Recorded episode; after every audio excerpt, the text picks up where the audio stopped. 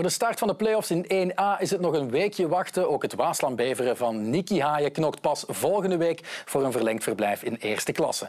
De enige Super League die ertoe doet, is wel aan de play-offs begonnen. We wikken en wegen de kanshebbers op de titel in het vrouwenvoetbal met Imke Courtois. En over de oceaan is de Major League Soccer gestart. In mijn zetel zit een voormalige All-Star van de MLS. Welkom bij Eleven Corner.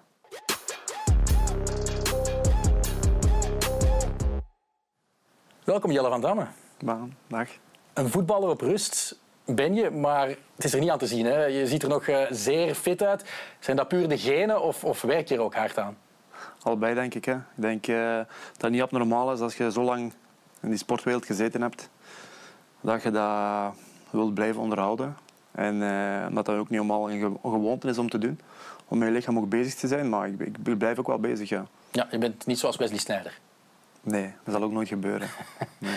Maar je zit veel op de fiets, heb ik me laten ja, vertellen. van alles eigenlijk. Maar fietsen, eh, in de gym ook. En, en soms boksen, uh, padellen ook soms, omdat het terug beter weer wordt. Uh, ja, golfen.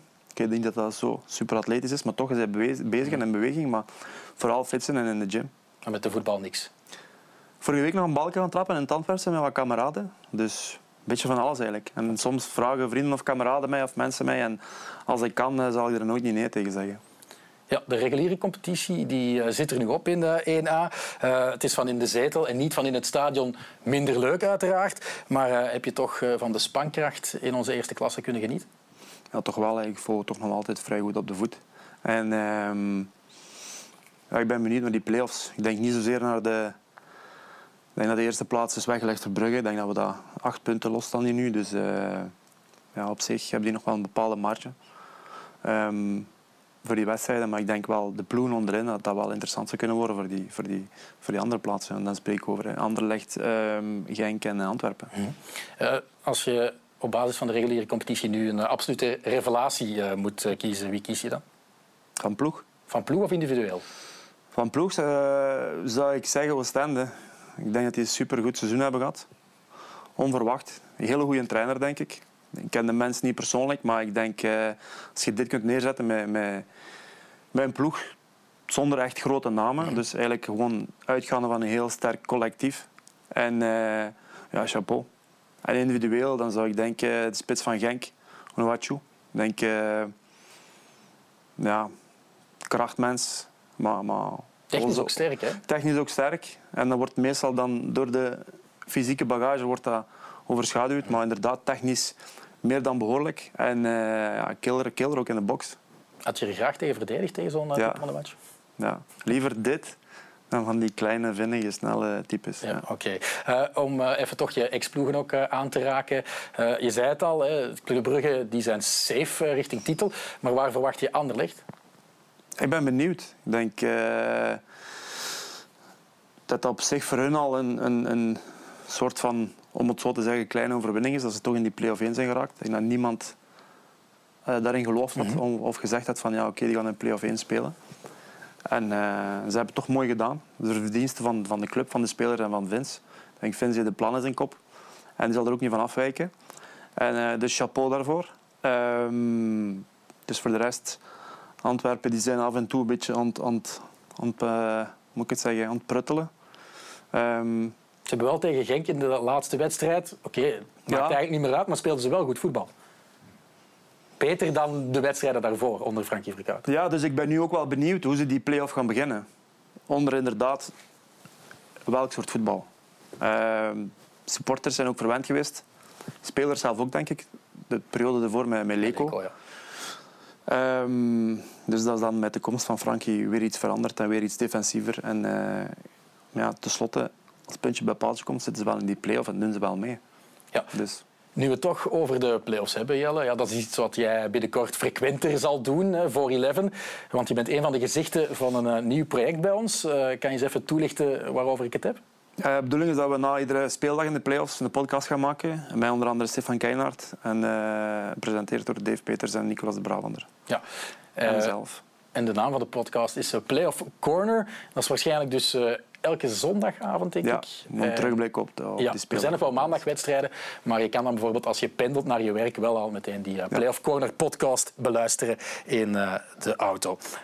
Heb je er zin in? Dat moet ik ook nog vragen, natuurlijk. Tuurlijk. Anders zou ik het niet doen. natuurlijk heb ik zin in. En ik ben gewoon benieuwd. Ik denk ehm, vooral dan wat die drie ploegen gaan doen. Ja. Naast praten over het Belgische voetbal, de play-offs, uh, ben je eigenlijk ook een soort ambassadeur van de MLS uh, eh, bij ons bij Eleven. Um, je bent vorige week gestart als co-commentator. Voor een eerste keer co-commentator-analyst geweest in de wedstrijd tussen Inter Miami en LA Galaxy, jouw, jouw ex-team. Hoe was die ervaring? Dat was eigenlijk wel best aangenaam. Ik wist nog niet goed wat te verwachten, hoe en wat. Maar dat is eigenlijk allemaal wel vrij soepel en, en los verlopen. ook goede hulp gehad van, van de host, eigenlijk, om het zo te zeggen. Um, maar ja, dat smaakte naar meer. En, en zo dingen, ja, die komen nu op mijn pad. Daar heb ik ook tijd voor. En, en dat interesseert me wel, omdat je toch bezig bent met iets waar je heel je leven mm hebt ingezeten. Je blijft zo ook wel in het voetbal. Voilà, en toch wel enige kennis uh, over hebt ook. Dus uh, ja, dat smaakt naar meer. Ja, enige kennis. Ja, je hebt gespeeld bij LA Galaxy. Was dat niet moeilijk om neutraal te blijven? Ja, op momenten wel. Moet ik wel eerlijk in zijn. Uh, het is altijd makkelijker, denk ik, om uh, een wedstrijd uh, te becommentariëren van, van een ploeg waar je niet voor gespeeld hebt. Dan kun je ook neutraal, inderdaad neutraler blijven, maar op zich is dat best wel goed gegaan. Um, en uiteindelijk winnen ze wel. Verdiend, onverdiend, dat laat ik nog in het midden. Maar ze winnen en dat zijn goede punten op verplaatsing, denk ik, om mee te beginnen. Ja, wie ook veel aandacht kreeg was Hernan Losada in ons land dan. Want hij debuteerde als uh, coach van eh, DC United. Die speelde tegen de New York City FC. Ehm, ze hebben gewonnen met 2-1. We hebben die beelden hier normaal gezien ja, klaarstaan. Ja, Hernan Losada, nog niet veel veranderd sinds hij bij Beerschot is vertrokken. Maar het was een geslaagd debuut. Want hij wint toch van een, een team met enige standing in, in de MLS. En ehm, ze kwamen wel op achterstand. Maar dan was er een doelpunt van de ex Kortrijksaan Brandon Heinz Ike. Die is eh, teruggekeerd naar eigen land. het was eh, zeker geen lelijke goal. Hij heeft één keer gescoord in zijn jaren bij Kortrijk. Dat was in play-off 2 tegen Waasland-Beveren. Maar dit heb ik hem toch vrij weinig zien doen. Het is een streep van je welste. En de keeper van New York City geklopt. En dan was er ook nog de winning goal van Canoes. Um, DC United was geen hoogvlieger vorig seizoen. Welke ambitie mag Hernando Sada koesteren? Ja, ik denk dat hij dat hele hoge ambities mag, mag, mag koesteren. De Slotte is ook naar daar, gehaald, naar daar gehaald voor een reden. En, en ik heb vorige week nog contact gehad met hem en ik heb hem ook gezegd van kijk, het sowieso denk ik als Europese trainer een streepje voor. Uh, dus als hij met die ploeg, ik weet de, de spelerskern nu niet van buiten of welke speler dat hij ter beschikking heeft, maar als hij daar iets, iets tactisch kan neerzetten, dan heeft hij sowieso een voordeel denk ik tegenover de andere ploegen, want er wordt op tactisch vlak heel weinig getraind en, en gespeeld in, in MLS. Heel open matchen heb je daar. Het is een beetje coast-to-coast was in het basketbal eigenlijk. Soms wel in momenten. Ik had vorige week nog een match gezien tussen eh, Orlando en, en eh, Atlanta. Het was eigenlijk een non-match. Maar op het einde was dat, was precies een tennismatch. Dat was de ene kant op de andere kant. En dan denk ik van, op zich is dat niet normaal. Mm maar dat is het mooie dan hè, aan, aan de MLS dat je veel open wedstrijden krijgt. Soms zie je ook heel veel doelpunten. Maar dan denk ik van puur... Als je dan vergelijkt met Europa of, of laat staan België bijvoorbeeld, dat is heel... Gestructureerd. Gestructureerd. En het belangrijkste is ook het resultaatpunt. Mm En dan zie je heel weinig in MLS dat als je bijvoorbeeld 1-0 voorkomt, dat je dan zegt van kijk ja, een boel toe van achter en, en we verdedigen die voorsprong. Dus de 5-5, zoals we met Beerschot hebben gezien op Kortrijk, dat gaan we waarschijnlijk iets minder krijgen in Amerika. Sowieso. Ja. En, maar hij heeft een beetje de smaak te pakken gekregen toen hij bij jou op bezoek kwam hè, in Los Angeles? Ja, ja, ja, ja dat klopt. Uh, hij is inderdaad bij mij geweest. En uh, hij heeft hem ook meegepakt natuurlijk naar de club. En hij heeft er ook de faciliteiten en accommodaties gezien. En dat is er ook allemaal tip-top in orde. En ik blijf erbij, ik heb ook altijd gezegd, qua begeleiding, qua, qua accommodaties, is dat waarschijnlijk de beste club waar ik ooit, ooit gezeten heb. Of toch in de top drie. En uh, dat zal Herren ook wel gezien hebben. En uh, dat zal zijn ogen ook wel geopend hebben. En misschien goesting gekregen om, om, om naar meer. En uiteindelijk, uh, kijk, Vla zitten met de MLS. Ja. het is een tussenstap, denk ik, voor Ronaldo Sala. Maar waar ligt zijn plafond, denk je, als talentrijke coach? dat is moeilijk te zeggen, maar ik hoop voor hem alleszins dat hij, dat hij heel hoog kan uh, geraken. Maar het is, dit is voor hem een heel mooie uitdaging, denk ik. Plus, het is ook een heel aangename competitie die meer en meer in de picture komt. Mhm. Ook op, als ik het dan vergelijk of bekijk naar Europees toe. Dus uh, het is een hele grote challenge voor hem. Ja. Maar ik ben wel van overtuigd dat hij er iets kan neerzetten. Ja. Het is een gesloten competitie, dus ja, de ploeg die vorig jaar laatste was, die blijft erin. En die kan inderdaad hoge ogen uh, gooien.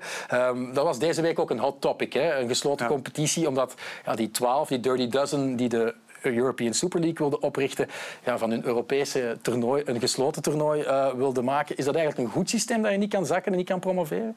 Ik vind dat persoonlijk niet een goed systeem, omdat je, je moet altijd iets hebben om voor te spelen. Ook is nu uh, titelkampioenschappen of, of, of degradatiebattle. Um, zoals je ziet ook in België, de afgelopen weken waren zenuwslopen, denk ik, voor mhm. ploegen als Moes Kroen, Beveren, etc. Dat is ook de reden dat we de oude play-off 2 hebben geschrapt, denk ik. Hè? Daarom, en dat moet ook blijven. Voetbal is emotie en, en dat hoort erbij. En dat was ook wel moeilijk in het begin, om, om te ervaren, omdat er sowieso, hoe gedraaid of keert, er komt minder druk bij te kijken. Ook voor de ploegen onderaan. Mm -hmm. Hebben die een slecht seizoen, dan is het zo. En volgend seizoen begin je terug opnieuw. Ik denk in mijn periode, die twee seizoenen dat ik daar gevoetbald heb. Eerste seizoen Houston, die waren laatste. En het seizoen daarna uh, zijn die kampioen gespeeld, denk ik. Of hebben die toch alles mee over een kampioen te spelen. Dat zie ik niet snel gebeuren in België, denk ik. Oké, ehm, van de Europese Super League van Agnelli en Florentino Perez naar de echte Super League, de Score Super League, uh, onze eerste klasse bij de dames. Uh, in tegenstelling tot hun mannelijke collega's ja, krijgen zij geen weekje tijd om de batterij op te laden, want de play-offs zijn er al volop bezig. En uh, daar is het toch spanning troef, niet waar, Imke Courtois? Um, ja, toch een klein beetje meer spanning dan we gedacht hadden na de reguliere competitie. Omdat, zoals we wel weten, Anderlecht daar herenmeester is, de competitie een beetje overstijgt. Maar uh, ze hebben nu op hun uh, eerste speeldag uh, punten verloren tegen OHL. Ze hebben gelijk gespeeld. Dus daardoor kan Standaard een klein beetje korter bij komen. Ja, we zullen het klassement er eens bij nemen, hè, Imke. dan is het wel duidelijk dat het meer dan spannend is. drie punten verschil. Anderlecht heeft wel een wedstrijd minder gespeeld dan hun eerste achtervolger Standaard. Maar dat het überhaupt nog spannend is op dit moment, dat had jij enkele weken, maanden geleden zeker niet kunnen voorspellen. Nee, ook al ben ik wel een klein beetje voorzichtig, omdat uh, het is natuurlijk spannend door het play-off systeem. Want in de reguliere competitie had Anderlecht al 11 punten um, verschil op standaard. Dus dat is eigenlijk al bepaald. Maar door het play-off systeem komen al die ploegen terug een klein beetje korter bij elkaar. En door het verrassende gelijkspel tegen OHL kan standaard echt wel een goede zaak doen dit weekend. Als ze weten te winnen tegen Anderlecht. Want dat is uh, vooralsnog niet, niet gelukt. Ja, Jelle, er zijn dus ook halveringen van de punten, zoals bij de mannen. Ben je daar eigenlijk fan van? Is dat niet een beetje oneerlijk? Oh, dat is dubbel. Ik heb uh, aan allebei de kanten van het systeem gestaan. Dus uh, ik heb er ene keer van kunnen genieten en de ene keer volledig niet. Dus uh, ja, ik, op dat vlak ben ik toch nog vrij oldschool en laat me gewoon alles gelijk dat vroeger was. Mm -hmm. Dat klinkt nu heel oudbollig, maar um, tenslotte speelt je er heel seizoen voor. Snap je? En, en dat is volgens mij, ja, zo zou het voor mij moeten zijn. Ja, uh, ja Imke, het klassement laat maar weinig verschil tussen Anderlecht en uh, Standaard. Maar uh, als je kijkt naar bijvoorbeeld de cijfers, hè, 90 doelpunten, uh, dat is wat Anderlecht dit seizoen gescoord heeft. Heeft er maar vijf geslikt, sorry, 95 doelpunten gescoord en maar vijf geslikt. Dus een positief wow. doelsaldo van 90. Ja, Standaard 46 gescoord, 19 geïncasseerd. Dat is een gigantisch verschil, waardoor je toch moet concluderen dat de kloof tussen Anderlecht en de rest ja, beduidend groter is dan het klassement zegt.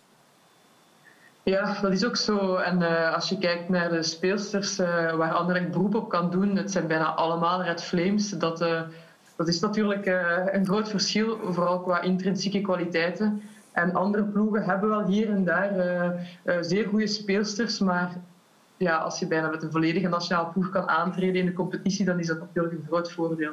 Is er structureel dan ook geen verschil met andere ploegen? Dan heb ik het over begeleiding, omkadering. Nee, niet zozeer, want um, ik zelf heb uh, redelijk lang bij Standaard gespeeld, dus ik weet ook wel hoe het daar uh, in huis is. En is eigenlijk vergelijkbaar met onder andere Anderlecht en bijvoorbeeld ook Genk, Gendo Club Brugge, OHL. Dat zijn eigenlijk allemaal ploegenclubs die ondertussen ook al een goede omkadering hebben. Andere ploegen zoals Aast, Charleroi, Woluwe, die moeten nog een beetje aanpikken op dat vlak.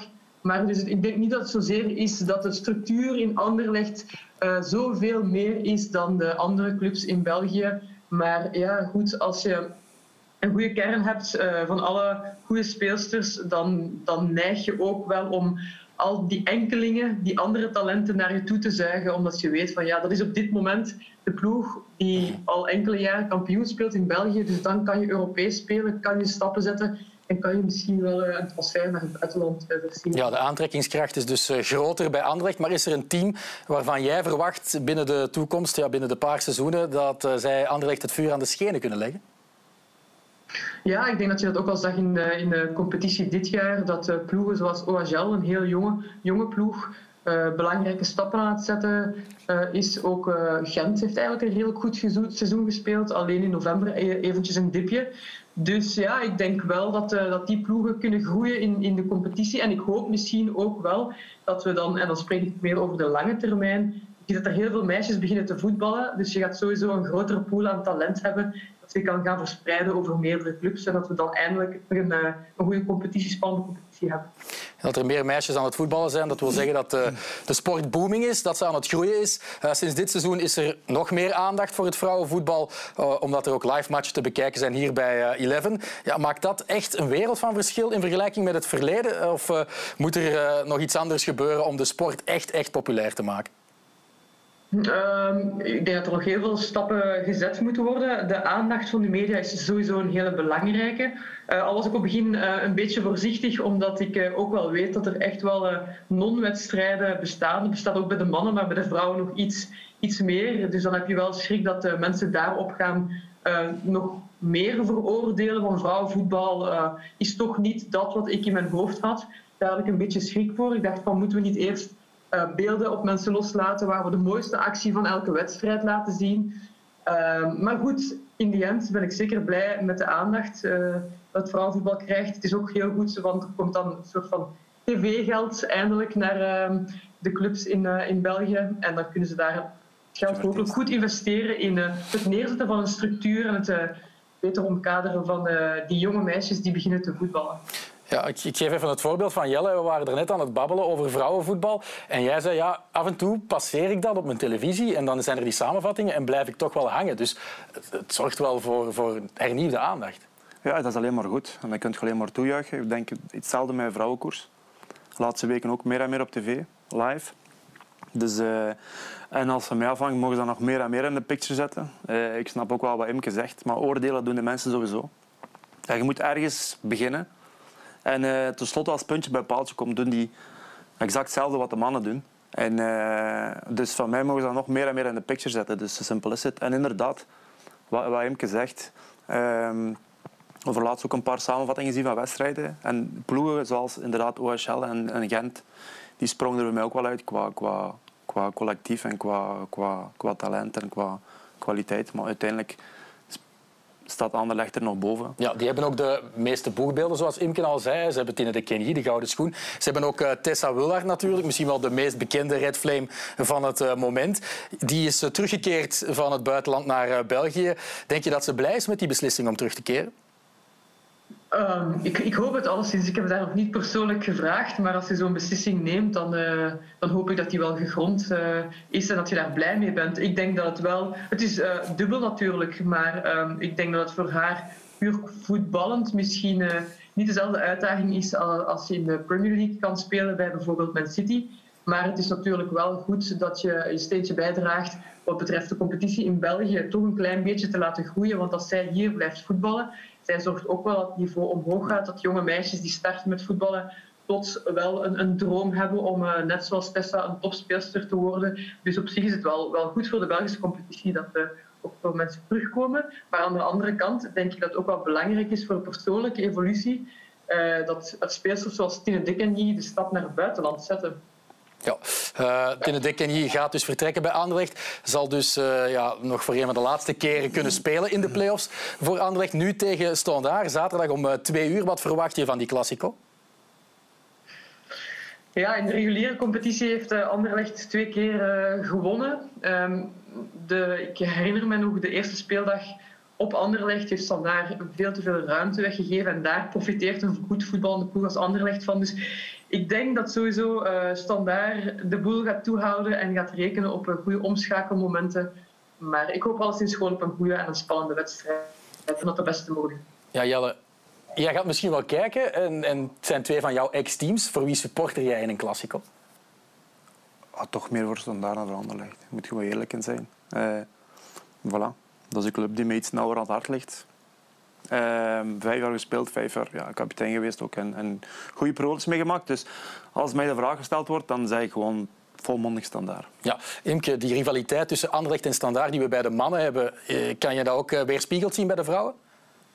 Ja, zeker. Natuurlijk nu iets minder, eh, omdat er geen supporters zijn. Maar ik heb ooit uh, tegen Anderlecht zelf gevoetbald uh, bij Standaard. En, die ultras waren daar toen ook, hè?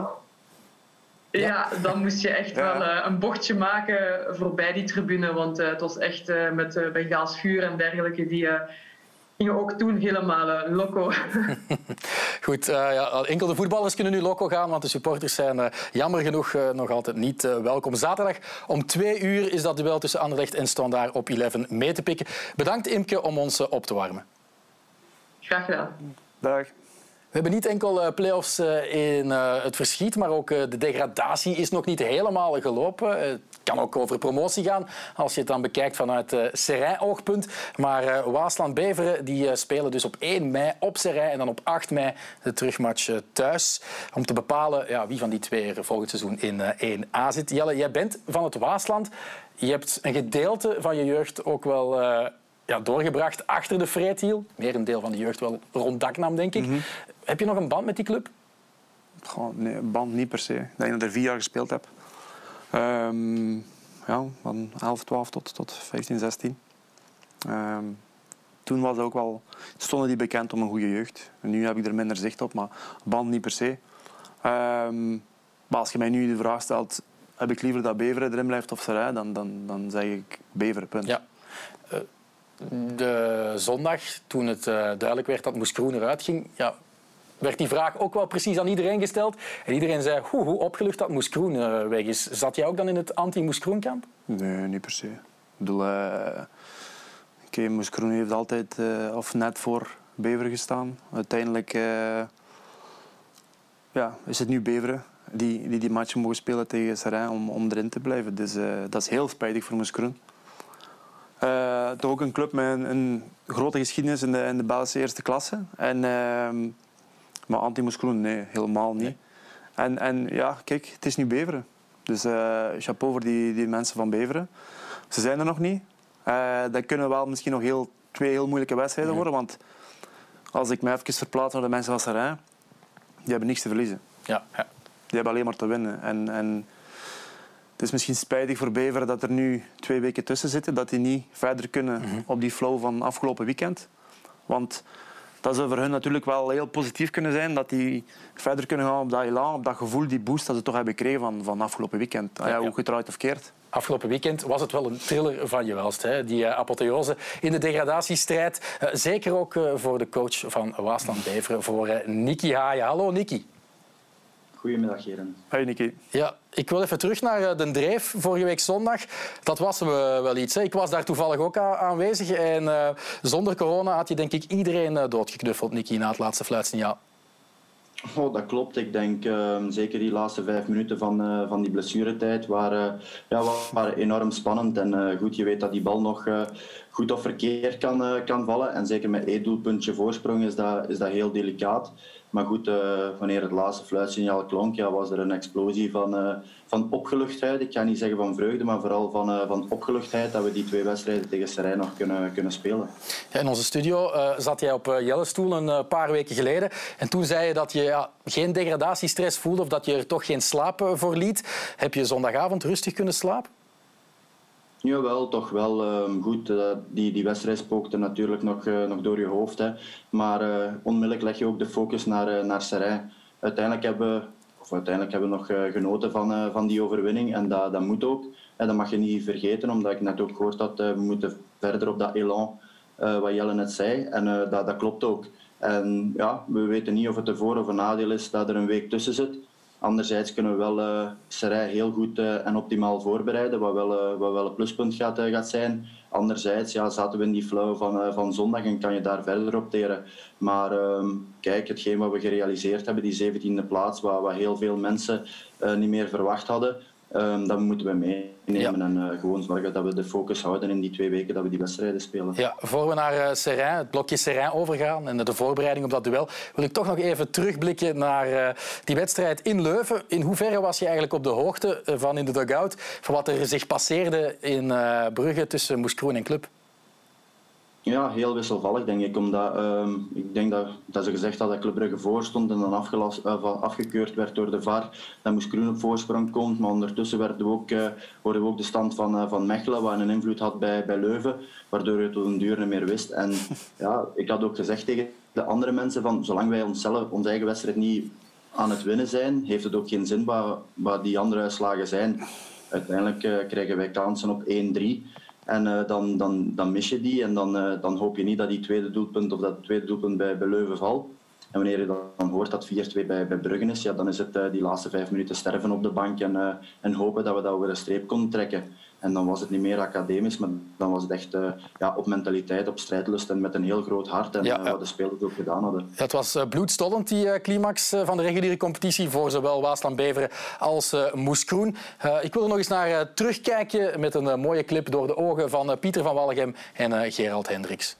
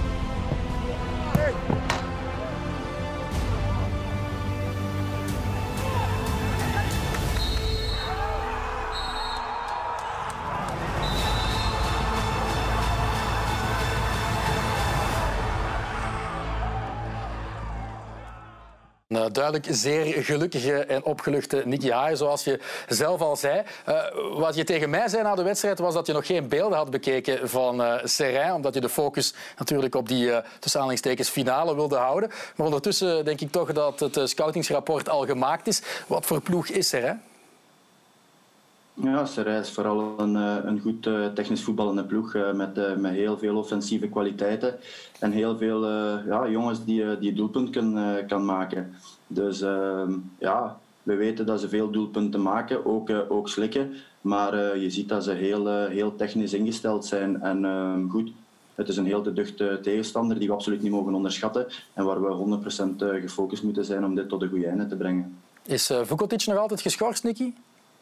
Uh, Vukotic is de eerste wedstrijd nog, uh, nog geschorst en de tweede normaal gezien is hij terug uh, beschikbaar. Ja, had je dan niet kunnen bellen naar Jelle van Dammen om eventueel in te springen? Ja, ik heb met, met Jelle contact gehad, hè, dus in, in de maand januari. Maar goed, um, um, verder dan verkennende gesprekken is het, is het niet, is niet gekomen. Had jij toen al je beslissing gemaakt dat het fijne carrière was? Ja, half, half. Half, half. En... Ja, inderdaad, ik heb even contact gehad met Nicky en, en uiteindelijk was het ook met die transfer van, uh, van Vukitic naar Antwerpen die niet doorging. En dus die jongen moet gewoon terugkomen naar Beveren ook. Dus, eh, maar ja, ik heb er eigenlijk nooit, hoe moet ik het zeggen, een, een, een keuze in moeten maken. Dus, ja. Ja, oké, maar ik denk dat je op dit moment nog wel wat mee kunnen draaien met Waasland Beveren.